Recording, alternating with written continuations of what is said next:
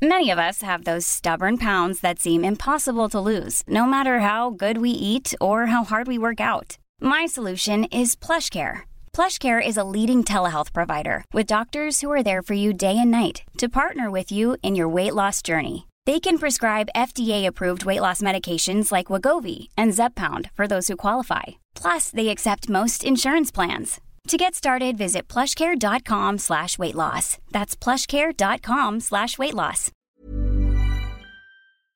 Hormoner är en naturlig och livsnödvändig del av kroppen. Ändå finns det en stor okunskap kring hormoner och vi märker att många inte känner till hur menscykeln eller olika preventivmetoder fungerar. Den här okunskapen kan skapa en rädsla för hormonbehandlingar eller hormonella preventivmetoder och också göra det svårt att veta om och när man ska söka vård för mensrelaterade besvär. Hormoner diskuteras ofta i media, men ibland saknas en vetenskaplig grund för informationen och osanningar och myter sprids och får fäste. Vi på Babys podcast tror att kunskap kring kroppen och dess funktioner bidrar till en stärkt självbild och ett ökat välmående hos kvinnor. Det är ju just därför vi gör den här podden. Kunskap är makt helt enkelt. Därför vill vi tipsa om en hemsida där du kan få den vetenskapligt grundade fakta du behöver och förtjänar. Hormonguiden.se är ett initiativ av Gedeon Richter och är en hemsida framtagen i syfte att öka kvinnors kunskap om hormoner. Som barnmorska och gynekolog gillar vi verkligen den tydliga informationen med bra bilder, strukturerad genomgång av menscykel och preventivmedel. Gör dig själv en tjänst och skaffa dig mer kunskap om din kropp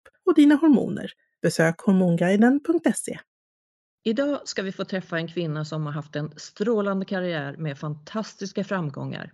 Vi pratar VM-guld och sju världsrekord. Men där ett stort mörker sedan infann sig. Vi ska strax få träffa gravida simproffset Emma Igeström som ska bli mamma i augusti.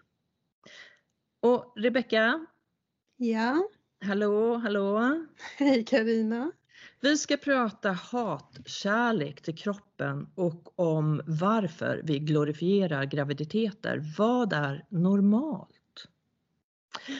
Du är varmt välkommen till Babys podcast med mig Karina Barnmorska och Rebecka, gynekolog.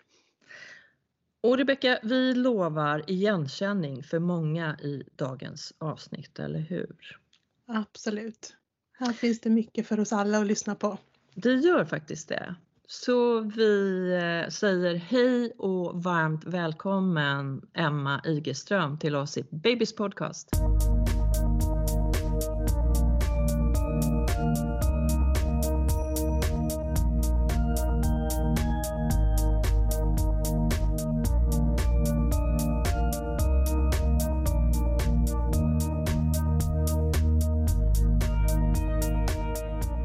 Men tack så jättemycket. Men Emma, vilken berg och dalbana du haft i livet med allt från det bästa med att stå på topp till att, eh, som du beskriver det, må sämst. Ja, men verkligen. Eh, det är många som, eller inte men ibland kan man säga, åh oh, men gud vad du har gått igenom mycket och man kan nästan tycka lite synd om mig. Men jag känner att, att allt det jag har i min ryggsäck eh, har ju ändå format mig till den jag är idag. Och jag har väldigt mycket av de jobbiga erfarenheterna med mig som jag kanske har lärt mig mest av. Det är skitglassigt att stå på en VM-prispall liksom högst upp men det är väl motgången ändå som eh, har gett mig de största lärdomarna och mest distans kan man väl säga till saker i livet och det är jag väldigt glad att jag har idag. Men du, det gick ju faktiskt så långt så att eh, det var ett självmordsförsök och som jag förstår så säger du att det är det bästa misslyckandet du varit med om, såklart. Ja, men jag hatar att misslyckas. Det är det värsta jag vet. Men just det är jag faktiskt fruktansvärt glad att jag, eh, att jag misslyckades med. Och jag säger efterhand med väldigt, eh, alltså dels har ju tiden gått, det här är ju ja, 11 år sedan nu. Eh, men också eh, jag behövde liksom på något sätt nå dit. Eh, för att också så här, få insikten och vilja göra det som krävs för att vända mitt liv och hitta nya saker och viktigare saker i mitt liv på något sätt. Ja, du har ju varit med om mycket som jag sa. Det har ju inte bara varit de här självmordstankarna utan det har varit ätstörningar, psykisk ohälsa, eh, alkoholist eller alkoholiserad har det varit och eh, ja, på det så har du ju då också opererat två tumörer, godartade visade det sig, vilket mm. ju var bra på alla sätt. Men ja, mycket, mycket har du ju gått igenom. Men vad, vad skulle du säga, är det träningen som, som har fått dig att må bra? För att som, som simproffs så måste man ju träna och det är ju både mentalt och fysiskt hårt och mycket och länge. Ja men alltså jag tror, det är klart, alltså det ska säga så här, den fysiska aktiviteten har alltid haft en väldigt stor del såklart i mitt liv som elitidrottare, men även efter. Eh, det har en stor del i mitt liv för att jag vet hur tajt jag kan koppla den med mitt eh, eh psykiska mående. Men eh, den fysiska aktiviteten har också alltid varit ett sätt till mig att landa tillbaka på någon form av struktur i vardagen. Att liksom när det har blåst väldigt mycket runt omkring så vet jag att jag alltid har varit väldigt bra på att hålla strukturen kring att få kroppen att må bra. Eh, att, eh, ja, men jag är ju inte en person som bara tränar när jag är motiverad. Jag tränar oavsett om jag är motiverad eller inte. Att alla de där grejerna som kommer med att ja, men ni vet det här med att skapa liksom någon slags basalt välmående. Att jag vet att så här, sover jag bra, äter bra, rör mig, då har jag i alla fall skaffat en väldigt, väldigt bra grundförutsättning eh, för resten. Och det har jag liksom alltid under de jobbiga perioderna i mitt liv eh, liksom landa tillbaka i den, den strukturen. Att jag är i alla fall så snäll mot mig själv eh, som jag kan vara. Men skulle du säga att träning också kan vara ett tvegat svärd? Jag menar om man tränar för att nå elitnivå och man har en viss press på sig att det är medaljplats som gäller. Eh, kan det ha bidragit till din psykiska ohälsa, till din ätstörning?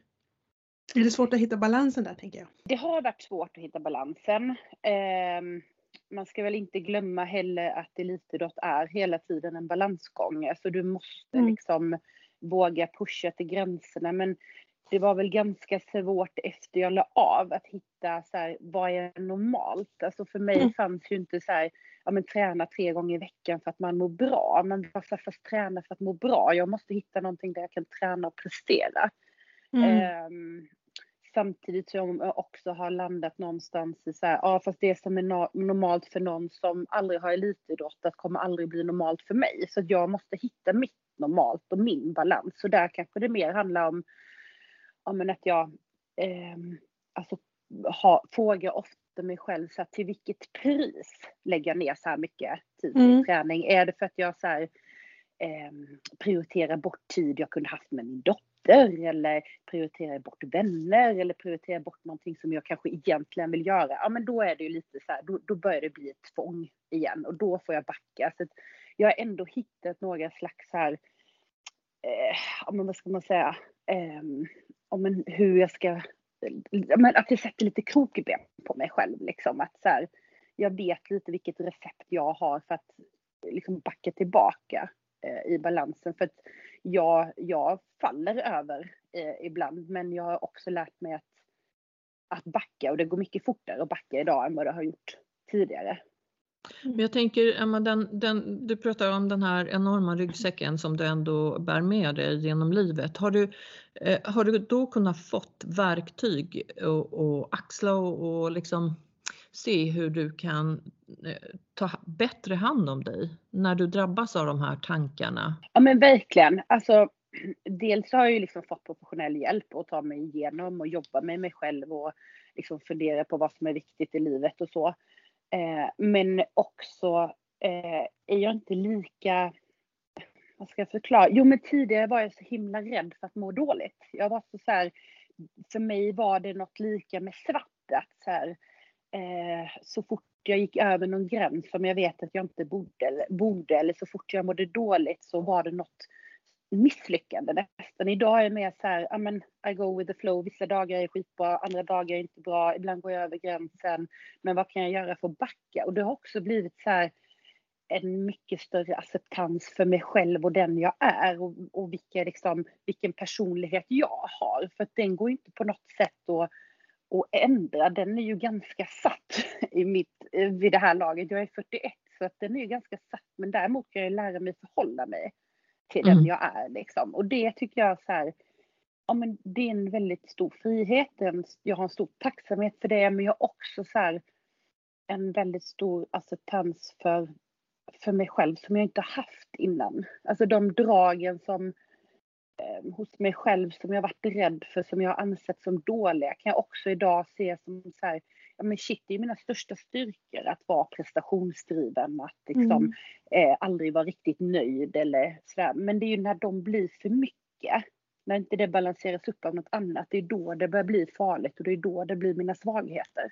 Och, och nu, Emma, nu är du ju gravid mm. eh, igen ska man säga. Du har ju Olivia sedan tidigare som jag tror yes. är 14 år, stämmer det? Stämmer, det stämmer. Mm. Eh, och, och, stort och varmt grattis säger vi till eh, denna graviditet. För nu har du ju gått eh, en bit in i graviditeten och ska föda i augusti. Och jag vet ju också att det är ju mycket som är fantastiskt med, med graviditeten och vänta ett barn. Men eh, jag vet också Emma att du, du pratar om den här hatkärleken till kroppen och, och funderar mycket på varför vi glorifierar graviditeten. För du har inte mått speciellt bra i graviditeten. Nej, det har jag inte gjort. Där kan vi ju liksom backa backa bandet lite för att när jag väntade Olive för 14 år sedan så eh, jag, menar, alltså jag hade inte ett enda graviditetssymptom knappt. Jag liksom kunde träna och jag mådde inte illa. Och, jag, och så det var den bilden jag hade av en, eh, en graviditet. Och nu den här gången har jag nog haft exakt varenda symptom som man har kunnat läsa mm. på någon sida eller någon broschyr någonstans. Liksom allt har kommit. Um, och med det till också uh, som har varit väldigt jobbigt för mig Eh, eller jag ska säga var jobbigt för att nu mår jag bättre men de första 17-18 veckorna så orkade inte kroppen med att träna som jag ville och det vet jag sedan innan att det är liksom dels svaghet för mig när jag inte kan göra det. Så det var väldigt mycket både liksom fysiskt och psykiskt jobbigt. Um, det var något jag landade i. Jag var väldigt tacksam över graviditeten i alla fall så det handlar liksom inte om det. Men det som blev så uppenbart för mig nu, som inte var för 14 år sedan när Olivia kom, det var den här liksom ständiga, eh, ja men som ni sa, glorifieringen, framförallt på sociala medier av eh, gravida kvinnor som kände sig som gudinnor, som var så otroligt snygga, håret lyser, hyn blomstrar. Och jag var så här, nej, alltså jag hade som svintor i håret, jag var trött överallt, jag var bara plufsig, jag var helt torr i ansiktet. Alltså, och då kunde jag så här, ändå med min ryggsäck måste jag nog säga, alltså faktiskt skratta lite grann och bara så här, eh, känna så här, nej jag är ingen gudinna, jag känner mig som en flodhäst liksom. Eh, men jag tycker också ibland att, eh, eh, ja men jag tänkte så här, om jag hade varit 20 och inte hade med mig de erfarenheterna så hade jag nog känt min graviditet som ett stort misslyckande. Och framförallt känslorna kring en graviditet. Och jag hade nog också liksom funderat på om jag hade eh, sämre förutsättningar för att bli en bra mamma. Eh, och det är ju otroligt jobbiga känslor mm. att ha, tänker jag. Så jag kände, har också känt att så här, men vi behöver ha ett mer så balanserat snack om att vara gravid. Så här, ja men det är fasen en stor jäkla eh, omgång en kvinnas kropp får under tio månader. Eh, allt liksom från den fysiska förändringen och alla psykiska förändringar, hormoner och ja men det är mycket som händer och det pratar man kanske lite för mycket om i glorifierande termer just nu. Och det misslyckandet är ju förfärligt kan jag känna att eh, vi pratar och visar upp den här sidan som, som är fantastisk. Det ska vi göra när, när vi tycker och, och, när vi mår på det sättet. Men tyvärr så tror jag, som du säger Emma, att många eh, visar nog upp den oavsett hur vi känner oss. Mm, men det tror jag också och som att det också liksom ligger en prestation redan där. Att så här, ja men lyckligast som gravid vinner. Mm. Eh, och det, det blir så himla eh, Eh, det är en sån himla onödig press för att jag vet att det kommer komma om några månader en väldigt liksom så utmanande tid på många håll och kanter och då är jag glad idag att jag liksom inte har eller att jag kan skaka av mig den pressen under den här tiden på något sätt och, och ladda för det som komma ska. Och jag vet också att oavsett hur jag mår de här månaderna så kommer jag ha samma förutsättningar för att bli en väldigt bra mamma precis som alla andra kvinnor runt om i världen. Ja, men så, såklart, för det finns ju väldigt många sätt att, att vara under graviditeten. Eh, det vi kanske bör lyfta det är väl att vi ska visa upp dem från alla dessa håll och sen så kan det ju faktiskt variera i graviditeten också beroende på var man befinner sig någonstans. Mm. Och att tillägga är väl kanske som, som du var inne på Emma att eh, när du väntade Olivia då mådde du på ett helt annat sätt och det har gått några år sedan dess och eh, det kanske spelar roll eller spelar mindre roll. Det kan vara en ny partner men det kan bero på många olika saker. Men att vi kan just må så olika i, mm. för samma kvinna i olika graviditeter. Så, så ser ju verkligheten ut. Emma, skulle du säga att det är mer tabu sociala medier och för övrigt också. Mer tabu att klaga över gravidkrämpor om man har blivit gravid mot alla odds eller efter lång väntan. Ska man liksom vara mer glad och tacksam då eller? Så det där jag tycker är en väldigt så komplex, eh, komplex fråga. För att lite är det ju så och så kan jag känna eh, i mig själv också. Att Eh, jag är så otroligt tacksam att jag blev gravid, att jag blev det på naturlig väg med det jag har gått igenom liksom rent fysiskt med tumörer, eh, men också såklart med min ålder. Eh, men samtidigt så känner jag att egentligen har inte det någon mots eller alltså några motsättningar. Jag känner att jag kan både vara tacksam och må mm. skit och liksom gå runt och, och tycka synd om mig själv eh, från och till i en graviditet. Mm. Precis som jag kan göra i vanliga livet. Jag kan vara jättetacksam över någonting även stora delar i mitt vanliga liv men jag kan också tycka att vissa saker är pissjobbiga. Eh, och det är väl det eh, tycker jag ibland kanske att man får, man får kämpa liksom eh, ehm, kämpa med de här att, eller tanken att så här, det behöver inte vara någon motsättning av det ena eller det andra. Mm. men, men visst, jag har funderat. När jag väntade Olivia var jag ju 27, 26. Eh, fick jag när jag var 27. Eh, då hade jag liksom inte en tanke på det här ens med tacksamhet till en graviditet. För för mig fanns det liksom inte några andra tankar och jag var så ung och jag var inte orolig. Jag hade inte ens funderat på om jag kunde bli gravid eller inte. Eh, medan idag finns det ju en mycket, mycket djupare eh, tacksamhet än vad, vad som fanns då. Emma, du, du, eh, du får rätta mig om jag har fel nu, men, men citat eh, från dig. Det här med att alla ska prata och fråga om graviditeten.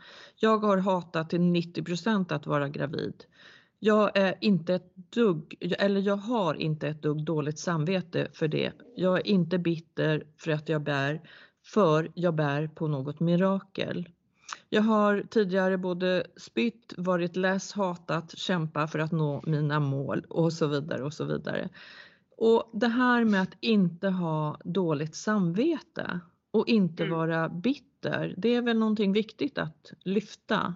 Ja, det tycker jag verkligen och det handlar inte bara om graviditet utan det tycker jag handlar väldigt mycket om i, alltså, i, i samhället idag, kanske framförallt kvinnor. Jag ska inte generalisera men mycket kvinnor jag möter eh, har ju väldigt mycket dåligt samvete för väldigt mycket saker. Eh, och det där dåliga samvetet kan ju tynga ner vad som helst. Um, och jag försöker hela tiden jobba på mig själv med att ja, men, försöka liksom tänka bort det där dåliga samvetet. För har man barn så tror jag att man kan ha dåligt samvete exakt hela livet, varenda mm. sekund för någonting man har missat eller något man har liksom. Men, men det är ingen som tjänar på det. Allra minst, allra minst vi själva.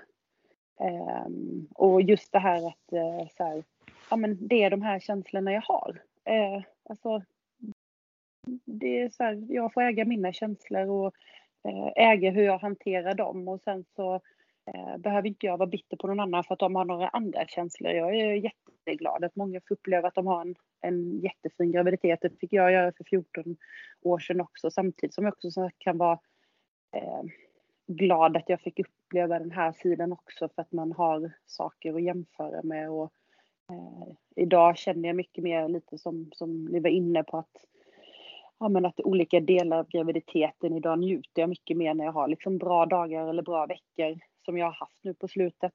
Eh, så jag är väldigt tacksam över dem också. Ja, du beskriver ju det många känner eh, fast de kanske inte vågar säga det, uttrycka det. Nej, och jag, alltså det finns ju någon slags så här, eh, om man kollar på sociala medier idag och bland eh, eh framförallt eh, tjejer då som jobbar med sociala medier har det blivit någon babyboom eh, där det är väldigt mycket graviditeter och liksom eh, eh, fina magar och stylade bilder och liksom allting på, eh, på sociala medier. Och jag tror att det gör också att det här, men att det kan bli lite tabu att prata om att det är väldigt, väldigt jobbigt med graviditet och att man kan må väldigt dåligt på olika sätt.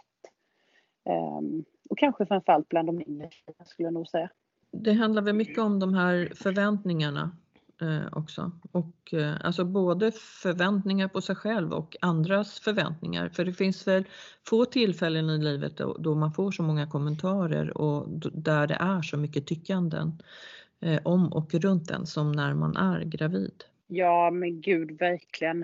Eh, och det kan jag också bli lite trött på ibland att helt plötsligt ska folk eh, liksom tycka och tänka väldigt mycket och eh, men just det här att höra att så, men du ska vara tacksam för dig gravid. Ja men jag är tacksam men jag kan tycka att det är jobbigt i alla fall och vi måste kunna ha den form, alltså sortens um, diskussioner som inte måste vara svarta eller vita hela tiden. Men jag tycker liksom i allt så måste det finnas en, en balans och det spelar liksom ingen roll om det är elitidrott eller om det är en graviditet för det finns alltid två sidor av ett mynt.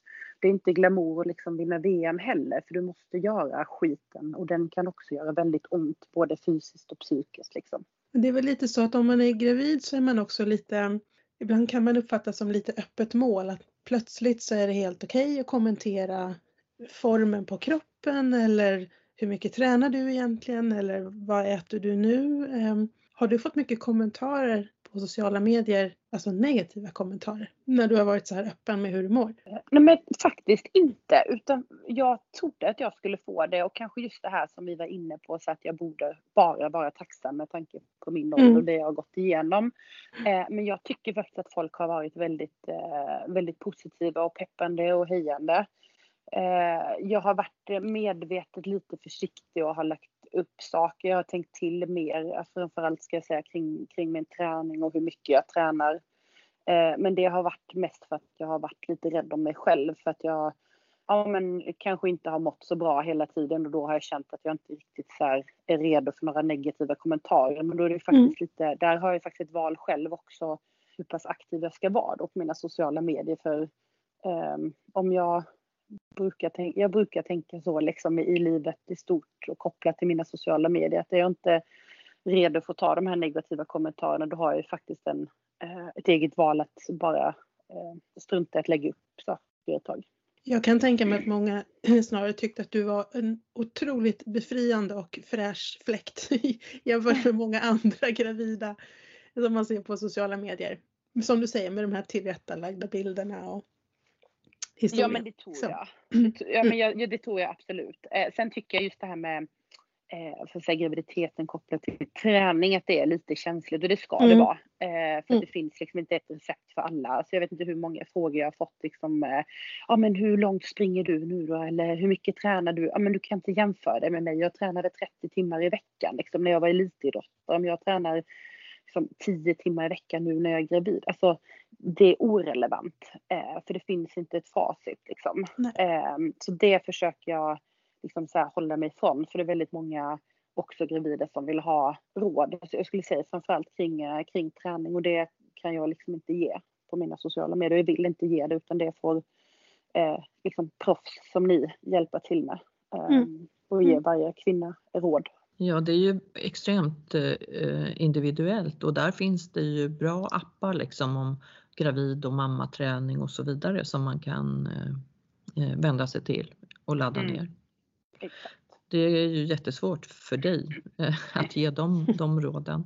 Nej, Ja. men att utgå ifrån sig själv hela tiden, det är väl det vi måste göra. Ja men verkligen i allt tänker jag. Men Ja. speciellt i en, en graviditet och lyssna på kroppen och den talar om ganska bra, ehm, ehm, bra vad jag behöver och inte behöver för tillfället. V- vad skulle du säga om din comfort zone? Var är den? Hur når du den, Emma?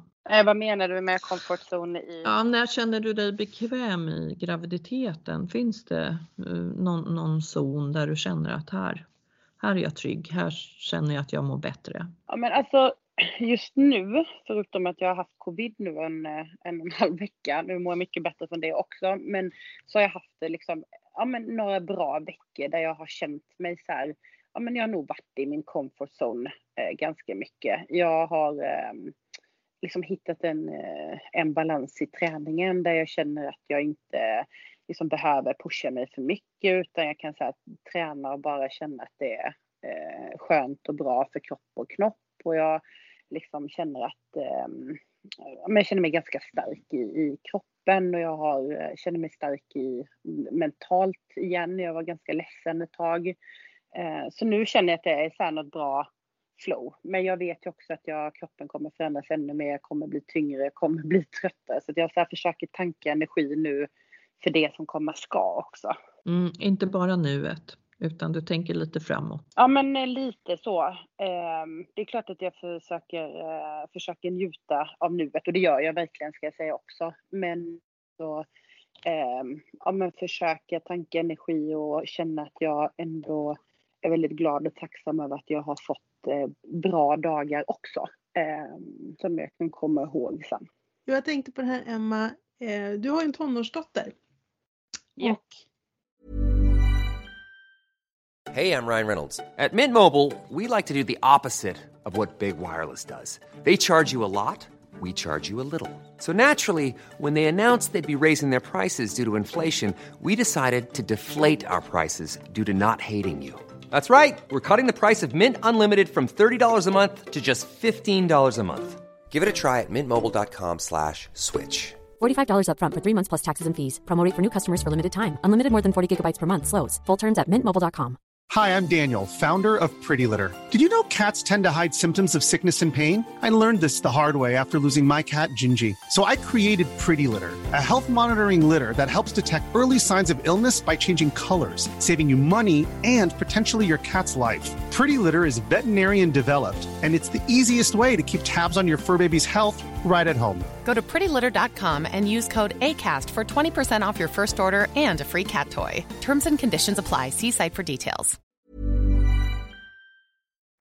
Sociala medier och tonåringar är någonting som jag funderar mycket och jobbar mycket med när jag jobbar på ungdomsmottagningen. Ehm, det här med din erfarenhet av eh, att vara elitidrottare och sen ätstörningar och vara en väldigt offentlig person.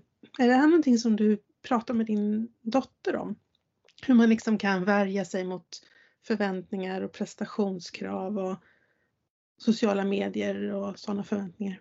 Jo, men det måste jag ändå säga. Vi har haft en väldigt öppen eh, dialog, jag och min dotter egentligen som hela, men hela hennes uppväxt kring mående och icke-mående och eh, liksom givetvis beroende på hur gammal hon har varit så får man ju lägga det på den nivån. Mm. Ehm, så att det känner jag att där har vi alltid liksom, ja men vi har alltid kunnat prata om saker och vi har liksom alltid jag har alltid känt att jag har varit öppen mot henne. Jag har aldrig velat att hon ska läsa något på sociala medier eller tidningar som inte hon har hört om mig eh, först. Det har varit väldigt eh, viktigt för mig. Eh, jag tycker också att hon har gått på en väldigt bra skola där man också har pratat väldigt mycket om, eh, de har haft internetkunskap där de har pratat mycket om sociala medier och hur man ska bete sig mot varandra men också ja, men det här att man sitter bakom en skärm, att inte det är samma sak som att och liksom, eh, träffas i verkligheten. Vilket också är bra att det kommer från andra vuxna. Eh, just nu är hon väl liksom, alltså nu är hon ju tonåring så nu pratar hon ju hellre med kompisarna än, än sina föräldrar. Eh, och det, det är så sjukt jobbigt för mig. Alltså jag tror att eh, den här tiden jag upplever med henne nu är en av de jobbigaste i mitt liv. Hon håller på att frigöra sig. Alltså det har varit, vi har varit så tajta, eh, jag och hon, för att det liksom alltid bara varit jag och hon. Um, vi har fortfarande en väldigt, väldigt fin relation men alltså hon tar ju ändå steg ifrån mig vilket är helt naturligt. Ehm, men jag är väldigt glad att hon har idrotten och alla fina vänner i idrotten. En väldigt liksom, bra tjejgäng med, med bra värderingar eh, och sådär. Så jag känner mig väldigt, väldigt trygg i det. Ehm, I början var jag väldigt rädd att när jag visste, fick veta att jag skulle få en dotter, att så här, men eh, med de erfarenheter jag liksom har med mig så var jag livrädd för att hon skulle behöva gå igenom samma saker. Men mm. idag har jag nog sett mer att de erfarenheterna eh, kan faktiskt hjälpa henne om det skulle behövas. För att jag vet att jag kommer se saker tidigare än vad många andra föräldrar skulle göra. Mm. Men jag är också sjukt bra på att överanalysera. Herregud, ibland vill jag bara ta semester från mig själv. Alltså jag får bita mig i tungan så mycket. Ja, men så är det ju att vara tonårsmamma skulle jag vilja säga. Ja, ja, ja, ja. nej men mm. ja. Man biter sig i tungan och sitter på händerna liksom. Ja. Mest hela tiden. Jag, bara, ja. jag hade, jag sa till min sambo var här om dagen. Eh, så ringde hon så skulle hon åka till köpcentret efter skolan och sen så ska hon träna på kvällen. Och så vill jag egentligen bara säga så här, men hur har du tänkt med maten och hur ska du komma därifrån? Ska jag packa väskan? Och så bara kände jag så här, men fast vänta nu så här, hon har inte gjort någonting någon gång som hon förtjänar att inte bli litad på eller att hon inte löser situationen. Så här, jag kan inte börja. Du vet, det är sådana grejer hela tiden nu och det är en sjuk utmaning för mig. Så det kanske blir bra med en bebis som eh, eh, som, som styr om lite fokus. Men jag tänker att du kanske blir mer vad ska man säga, mammig eller överbeskyddande mot Olivia just för att du är gravid nu? Tror du inte att dina gravidhormoner spelar dig ett litet spratt också? Ja men så kan det säkert vara. Jag har inte ens tänkt så långt. Men så, så kan det säkert vara. Mm. Eh, för det är en sån, ja men riktigt sjukt känslig ålder liksom. Eh, mm. Men hon, eh, hon har inte alls samma eh, prestationsdriv på alla plan som jag har. Eh, hon är jätteprestationsinriktad i bassängen när hon simmar, men hon har inte alls samma krav på sig själv i skolan eller hon kan vända ganska fort ett så här misslyckande och skaka av sig det. Alltså hon har ett mycket mer, jag brukar tänka att hon har mycket mer så här hållbart prestationsdriv än vad jag hade för att jag kunde ta ett misslyckande så himla hårt och det kunde sitta kvar så länge i mig men hon kan mycket lättare skaka av sig det och så är hon redan fokuserad på nästa mål. Mm. Så jag är lite avis på den egenskapen också faktiskt. Men jag kan tänka också att med, med, med den ryggsäck du har Emma eh, så, och med allt som, som ligger i den, med det så är det väl en enorm rädsla också för att eh, ens barn ska råka ut för något liknande. Och då kan man väl bli så här, jag skulle inte säga överbeskyddande, men, men lite hönsmamma och, och för man vill allt väl såklart.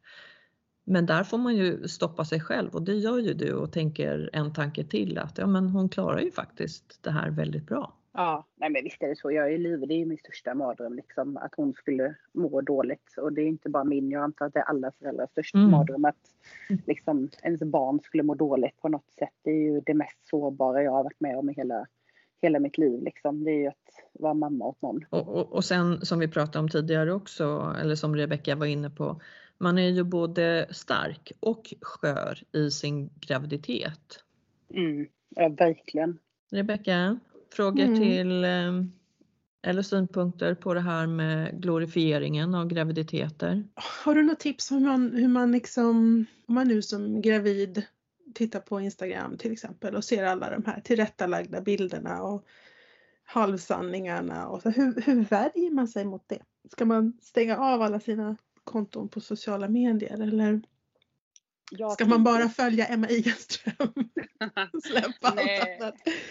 Det behöver man absolut inte göra men jag tror att man får hitta sina egna strategier. Om det är för jobbigt så här, ja men eh, ta bort eh, folk mm. att följa eller ta bort aviseringarna på så du slipper dem i flödet. Alltså det, det är inte snällt, alltså det är verkligen en sak där man kan vara snäll mot sig själv. Det är att faktiskt eh, undvika att se dem. Det är väldigt, väldigt jobbigt. Eh, eh, men sen så tror jag också att man hela tiden eh, får tänka på och intala sig själv att det som syns på sociala medier är en extremt liten del av ens liv. Mm. Att det finns liksom återigen två sidor av ett mynt. Det finns ingen som någonsin mår bra hela livet i exakt allt. Det finns ingen som är lycklig hela tiden utan det vi ser på sociala medier är bara en liten, liten del. Och det, bara att liksom säga det till sig själv och påminna sig om det så tycker jag ofta att det blir mycket lättare. Ja, sanningen kanske är en helt annan. Ja, men det är ju det. Om man kollar på mina sociala medier till exempel så jag tror inte ni kan räkna till tio bilder på Olivia eh, på mina sociala medier. Eh, och det har jag ju någonting som jag har fått skit för. Eh, för folk frågar om jag inte umgås med min dotter. Medan jag liksom gjorde ett aktivt val från hon var ganska liten att hon eh, måste ta det valet sen när hon vill själv om hon vill synas eller inte. Ehm, och jag, nu är hon i tonåren så nu eh, får jag ju verkligen respektera när hon vill eller inte vill eller liksom jag frågar alltid om jag vill lägga upp en bild och när hon säger nej så får jag ta det nejet. Eh, det tycker jag också är en liten så här snedvriden ehm, del vi ser på sociala medier att folk exponerar sina barn väldigt, väldigt mycket och att mm. det har blivit normaliserat. Och det, det tycker jag är ehm, också en sak som, som jag inte tycker är helt sund på, på sociala medier. Jag tänker små barn, eh, om man lägger ut bilder på små barn, de har inte fått välja själv om de vill vara med. Och de här bilderna kommer ju ligga där för alltid. Mm. Mm. Ja men exakt och jag menar det är också så att ja men det är klart jag kommer lägga ut en bild på bebisen, alltså då ser ju de liksom lika, eller ofta ganska likadana ut bebisar och sådär. Men sen när de blir liksom en egen person med liksom egen integritet och det är som ni säger, bilderna ligger kvar och det är också så här eh, vi som föräldrar som måste liksom eh, lära dem vad som är rätt och fel och att man har alltså sin egen integritet måste man ju få välja själv. Var, var ligger den någonstans liksom? Mm. Eh, och min dotter är ju väldigt, hon har ju väldigt mycket integritet eh, vad det gäller så. Och vi, hon tycker ofta det är skönt att inte vi heter samma efternamn och liksom sådär. Och det tycker jag en, så här, det också visar på en väldigt sund, eh, sund inställning hos henne. Men alla har ju faktiskt ett eh, ansvar vad gäller sociala medier. Även eh, ja, du eh, och vi som, som har ett konto och lägger ut saker där. Men, men även när man kommenterar vad man mm. kommenterar, hur man kommenterar. Varför ibland alla dessa kommentarer eh, kan jag undra. Ja, och framför allt varför alla de här negativa kommentarerna. Så jag har så svårt fortfarande att förstå eh, om man nu stör sig så mycket på något eller är, är, så arg på någon att man ändå lägger energi på att följa den personen. Mm. mm. Eh, det är ju bara så här, alltså jag skulle aldrig få för mig hela mitt liv och följa någon som inte ger mig energi för att jag har mycket annat som jag hellre vill lägga energi på. Framförallt inte någon som tar min energi. Då liksom får den åka bort helt. Energitjuvar, bovar. Mm, verkligen. Men hur, hur skulle det kunna vara då? Eh, hur, hur kan vi förhålla oss till sociala medier? Men alltså det är inte helt lätt och det finns väl liksom inte ett svar eh, på det heller utan det där svaret är ju väldigt individuellt. Jag vet hur jag förhåller mig. Jag tycker att det är så här, eh, ja men det berikar livet med att jag kan få liksom inspiration och energi från folk jag inte känner men eh, även från folk jag känner men kanske inte har den här dagliga kontakten med. Om inte jag skulle haft sociala medier så kan jag se lite liksom vad som händer i deras liv och sådär. Eh, men jag tror att man hela tiden ständigt måste påminna sig om att det är inte en verklighet, det är en vald verklighet. Eller vissa delar av en vald verklighet som, som visas upp. Ehm, och det är jättesvårt. Jag menar, vi har ju ändå varit med om tiden innan så att vi har någonting att jämföra med. Det, jag tror det är jobbigare för de här generationerna, inklusive min egen dotter, som har det som ett, så här, ett normalt uh, inslag i, i livet. Liksom att de vet ju inte hur det har varit när inte sociala medier fanns och de vet inte hur det var när man inte så här, ja, men, eh, kunde eh, höra, höras av så snabbt. Liksom. Hon fattar ju knappt när jag berättade att jag var tvungen att ringa hem till någons föräldrar för att få tag på någon. Mm. Eh, idag kan det vara mm. som att hela jorden går under om inte någon, någon svarar på Snapchat och i min där kan ju vi verkligen liksom så krocka i våra tankar för jag förstår inte. Men försöker liksom, försöker förstå eh, liksom det sociala spelet som sker på sociala medier bland ungdomar idag. Mm, snabbt ska det gå.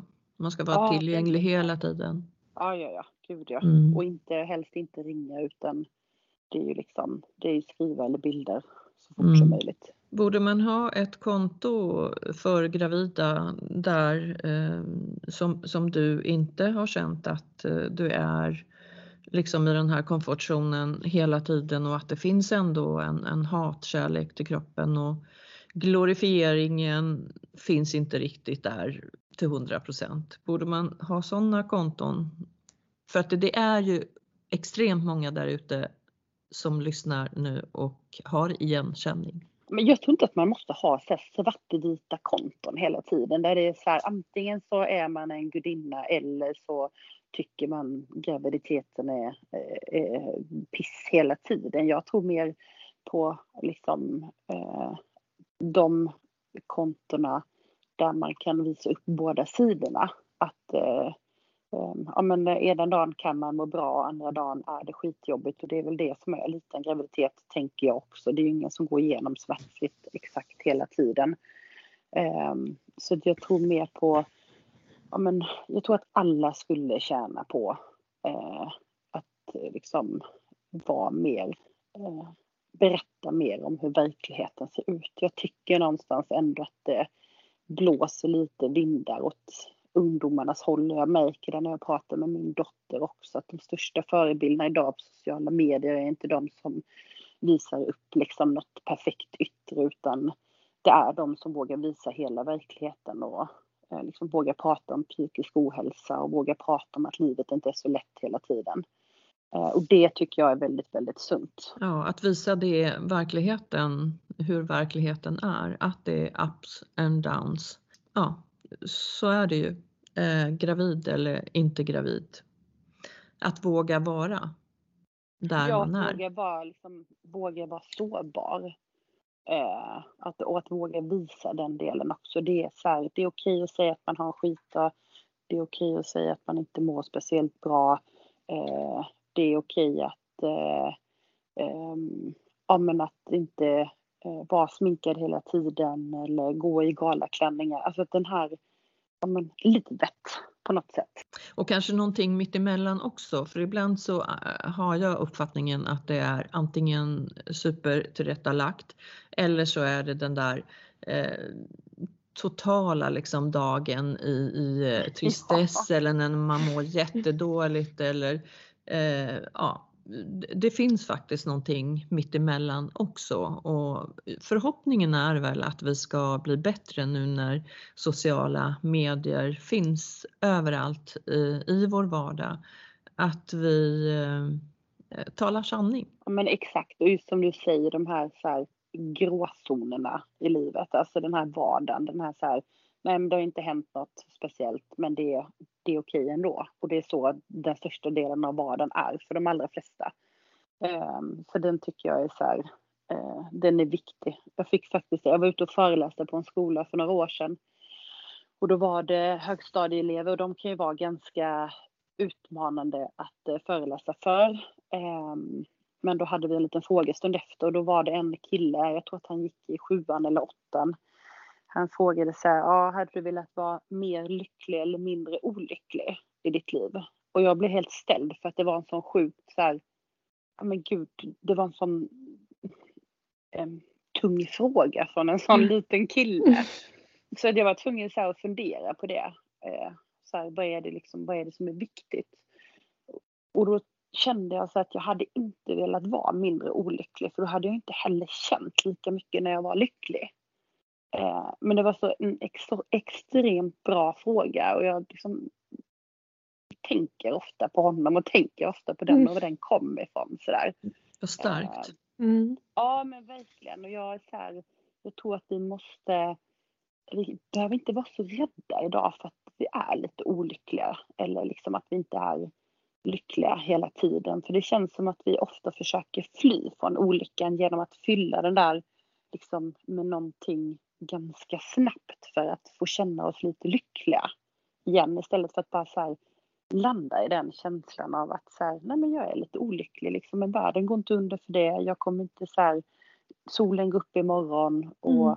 det kommer en dag där jag kan vända det liksom. Ja, och, och vad gäller sociala medier så tänker jag också att man eh, måste ju kunna pausa när man känner att jag inte orkar eller inte vill eller faktiskt inte har lust att lägga ut någonting utan att det behöver ge negativa kommentarer att eh, vad har hänt eller att man avföljer på, på grund av det utan de här pauserna tror jag skulle vara väldigt eh, viktiga för väldigt många av oss faktiskt. Ja men det är jag helt övertygad om också. Det är bara att kolla hur mycket tid tid det tar för det här scrollandet liksom varje dag, varje vecka och liksom bara pausa från det, andas lite och, och vara i verkligheten. Det tror jag många av oss, inklusive jag själv i vissa perioder också behöver. Mm. Vara med oss själva en stund. Mm. Ja, och de runt omkring oss som faktiskt är som närvarande på riktigt och de relationer vi har runt omkring oss som är verkliga. Vi längtar ju tillbaks till den här IRL-tiden mera. Nu har ju den tid vi lever i med, i pandemin, den har ju ställt till det med tanke på det och då kanske sociala medier har vuxit och, och varit eh, viktiga för väldigt många för att mm. ha kontakt. Eh, så absolut, men att vi värderar dem och att vi ser med sunda ögon. Det tror jag också att man liksom hittar tillbaka till det här nu liksom, när det kommer finnas möjlighet att liksom, träffas på riktigt och ha de här sociala liksom, eh, träffarna på, på riktigt igen och att man inte eh, stannar i, liksom, i skärmen utan faktiskt eh, eh, ja, men så att ta sig i kragen att även om det kommer vara lite jobbigt och annorlunda i början att vi startar upp igen. För det är mm. viktigt. Mm. Ja men det är det. Vi har pratat mycket sociala medier men jag tänker vad Rebecka, vad skulle du säga när vi pratar då återigen den här glorifieringen och att vi, det förväntas att vi ska må på ett visst sätt, vi ska vara överlyckliga när vi är gravida. Vad, vad ligger det här, om vi skulle prata normalt, var lägger vi oss då någonstans? Men normalt mående eller? Ja, mm. både alltså, mentalt och fysiskt ja. Tänker jag. Alltså jag, skulle, jag tycker egentligen om man, om man, om man tar Emmas Instagramkonto som exempel, för jag satt och bläddrade igenom i morse, så tycker jag det beskriver så otroligt väl vad som är normalt. De här första veckorna, de är ju, kan ju vara rätt eländiga. Man är jättetrött, man mår illa, man har inte lust och ork att träna eller lust att äta. Man eh, ser ut som ett pentroll i håret eller har akne eller vad som helst. Eh, och så är det för de allra flesta. Och sen har man en period någonstans i mitten av sin graviditet när man kanske får det här gravidglowet som man är ute efter. Man mår lite bättre, man orkar lite mer, lite mer färg på kinderna, håret är lite finare. Och sen på slutet så kommer de här trötta veckorna igen. Det är tungt och det gör ont och man sover dåligt och man ser återigen ut som ett pentroll i håret. Och det är det här som är det normala. Liksom. Ingen går från graviditetsvecka 4 till 42 eh, och ser ut som man just har klivit upp på röda mattan liksom, på Oscarsgalan. Utan, Extremt eh, få i alla fall. ingen, ingen vill jag ingen. säga. Ingen. Mm. Eh, då har man gömt något. Liksom. Nej, men det är så, det finns ju faser och det finns veckor och det finns dagar. Liksom. Och man får må dåligt och man får klaga. Mm. När jag sitter på mödravården och och det kommer in gravida som verkligen behöver bli sjukskrivna av någon anledning eller behöver någon annan hjälp. Många har så otroligt svårt att erkänna för sig själva eller liksom för doktorn att så här ont har jag eller så här trött är jag eller så här mycket kräks jag. Um, jag tycker liksom är det någonstans man får erkänna hur eländigt det är så är det ju um, hos doktorn när man behöver bli sjukskriven. Jag vill inte ha någon mm. filtrerad version liksom. Och framförallt de, jag tycker framförallt de som har blivit gravida mot alla odds eller har en lång ofrivillig barnlöshet bakom sig, de har ännu svårare att liksom lägga upp på bordet. Så här dåligt är det, jag behöver det här. Då kommer tacksamheten in, den här, eller tacksamhetsskulden kanske? Ja, man får inte klaga. Det är som att det är något magiskt liksom. Om jag klagar då kommer någon ta ifrån mig det här. Eller om jag klagar då är jag otacksam eller dålig. Eller, ja. Men om man inte klagar så kanske man inte heller får någon hjälp. Så klaga på. Det är bra. Kör Nej, och, vi, och vi finns ju där för att hjälpa Ja. faktiskt. Ja. Så är det.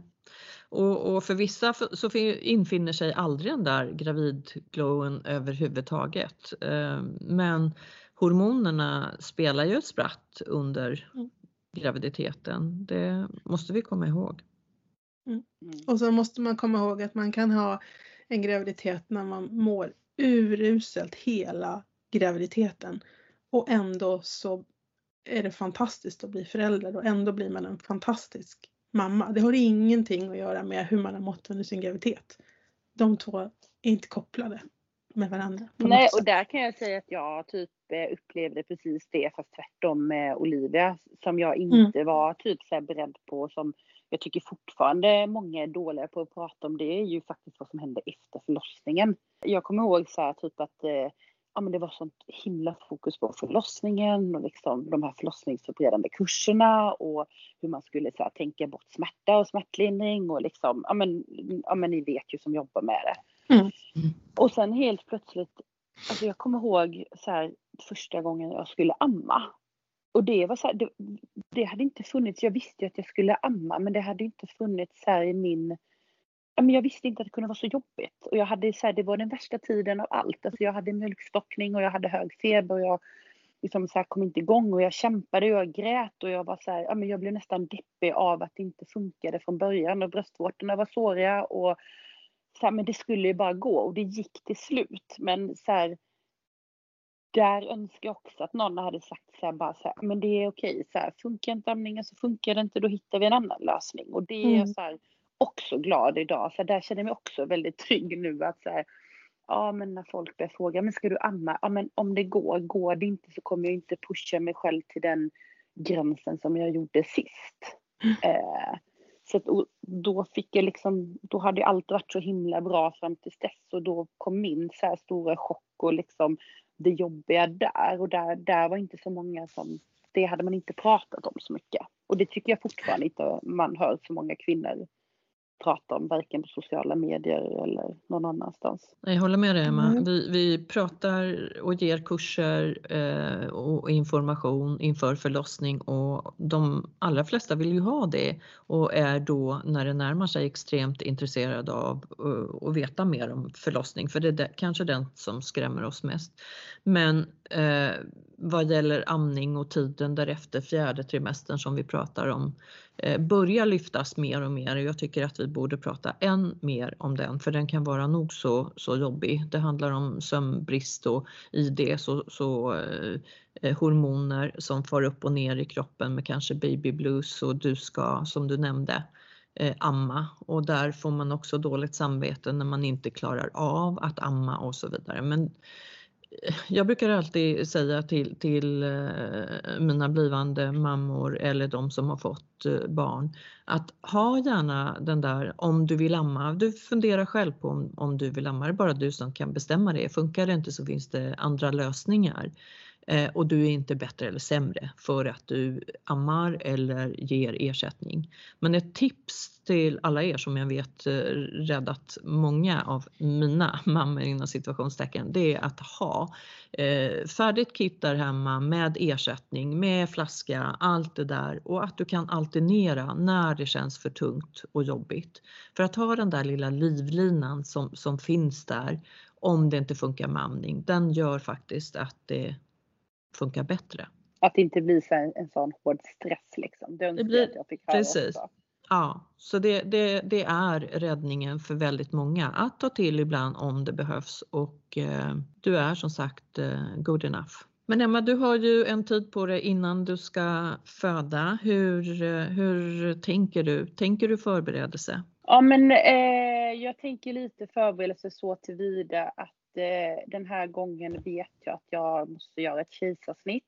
Eh, så det har jag försökt förbereda mig eh, lite grann på, och liksom, ja men söka information och sådär. Jag gillar ändå någonstans att ha kontroll på saker som händer och jag är inte så, jag är inte rädd för förlossningen och jag har ingen så här dålig upplevelse av liksom min vanliga vaginala förlossning jag gjorde förra gången. Men nu vet jag att det blir ett kejsarsnitt så jag vill liksom läsa på så mycket som möjligt eh, inför det.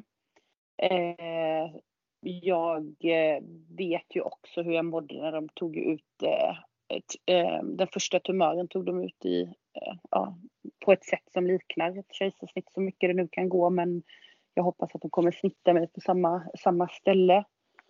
Ehm, där finns väl en liten viss oro för mig för att jag var så himla dålig efter fysiskt. Alltså jag var, hade så ont i såret och jag hade, ja, men var så väldigt trött. Uh, och nu vet jag att det är coronatider och där är jag väl lite orolig att jag ska behöva bli själv på BB om jag ska vara helt ärlig. Um, så det måste, vill jag också förbereda mig på lite mentalt. Bra förberedelse kan du få på vårt Instagram och via våra poddavsnitt. Vi pratar mycket om kejsarsnitt så där får du jättegärna titta in. Vi svarar på frågor där också så det finns mycket Den frågor och svar. Och ja, och, ja, vad bra, vad bra. Eh, och vi hjälper dig såklart vidare med frågor om kejsarsnitt och vi kommer att ha fler Q&As också på vårt Instagramkonto. Så att det handlar ju om att vara trygg i det födandet likväl som i den vaginala födseln. Ja men faktiskt och sen så vet jag ju också eh, det som är fördel nu då var, är, känner jag själv det att jag får datum Eh, senaste i alla fall. Eh, med Oliva gick över väldigt länge, gick över nästan tre veckor. Jag vet att man får inte göra det längre, men jag tyckte det var en väldigt jobbig tid, så den vet jag att jag slipper. Eh, men sen också att så här, det är ju en sommar emellan och att ta sommaren lite som den kommer och vara snäll mot mig själv och inte göra för mycket planer utan så här, lyssna på kroppen och um, ja, det jag orkar orkar och det jag inte orkar behöver jag inte göra. Eh, innan Olivia kom hade jag en hel, liksom ett helt schema vad jag ville få gjort mm. och fixat och donat och allting eh, innan. Men det släpper jag den här gången tänker jag. Ja men absolut, det är ingen prestation liksom utan eh, du sa förut, go with the flow lite grann och mm. eh, förbereda sig eh, i viss mån, det är alltid bra.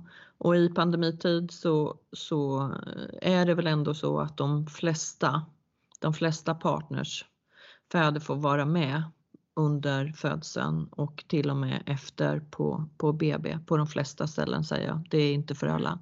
Men då kan man ju förbereda sig på att ha eh, eh, de här digitala mötena så att man kan vara tillsammans så mycket som möjligt där i alla fall. Och vi har faktiskt, eftersom det är min sambos första barn, så har vi också eh, valt att gå på privat ultraljud den här gången så att han har fått vara med i alla fall. Och liksom, det har varit väldigt viktigt när vi har pratat för honom att få, liksom, få vara en del för eh, de vanliga eh, barnmorskebesöken har vi inte han fått vara med på. Så det känns väldigt bra som att han har varit liksom en del av det också. Och nu är ju han också liksom, eh, eller börjat, ja, han har tagit första sprutan vaccin och sådär. Så jag hoppas verkligen att det finns en chans för honom liksom att vara med på BB också. Ja, i denna tid så får vi verkligen anpassa oss till eh, mm, mycket.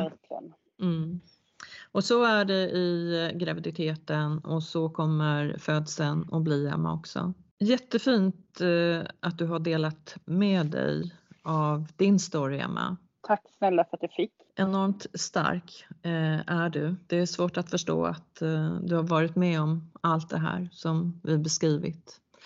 Eh, men vi önskade så, såklart en eh, fantastisk födsel, ditt kejsarsnitt i augusti. Så har det gått, ta väl hand om dig, var i nuet och våga vara Emma. Så eh, kanske vi har möjlighet att höras efter att ni har fött barn. Det vore trevligt. Absolut. Rebecka, du och jag ska också ha det bra tills vi hörs nästa gång. Och det är ju ganska så snart. Ja. Mm. Vi vet ju att många känner igen sig i det här eh, fina avsnittet med Emma där hon har delat med sig eh, väldigt mycket tycker jag. Ni kan jättegärna följa oss på, vi har pratat om sociala medier. Vi eh, finns på @babyspodcast på Instagram och vi har en blogg som heter Babys blogg. Där får ni gärna följa oss och och eh, titta in för mer information. Så eh, tills vi hörs snart igen. Ta hand om dig Rebecka. Detsamma Carina. Tack snälla. Och till alla er där ute så ha det gott. Hörs snart.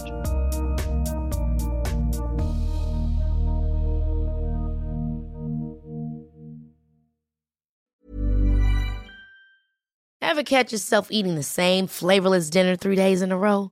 Dreaming of something better? Well, HelloFresh is your guilt-free dream come true, baby. It's me, Kiki Palmer. Let's wake up those taste buds with hot, juicy pecan-crusted chicken or garlic butter shrimp scampi. Mm. Hello Fresh. Stop dreaming of all the delicious possibilities and dig in at HelloFresh.com. Let's get this dinner party started. Imagine the softest sheets you've ever felt. Now imagine them getting even softer over time. That's what you'll feel with Bowl and Branch's organic cotton sheets. In a recent customer survey, 96% replied that Bowl and Branch sheets get softer with every wash. Start getting your best night's sleep in these sheets that get softer and softer for years to come. Try their sheets with a 30-night guarantee. Plus, get 15% off your first order at bowlandbranch.com. Code BUTTERY. Exclusions apply. See site for details.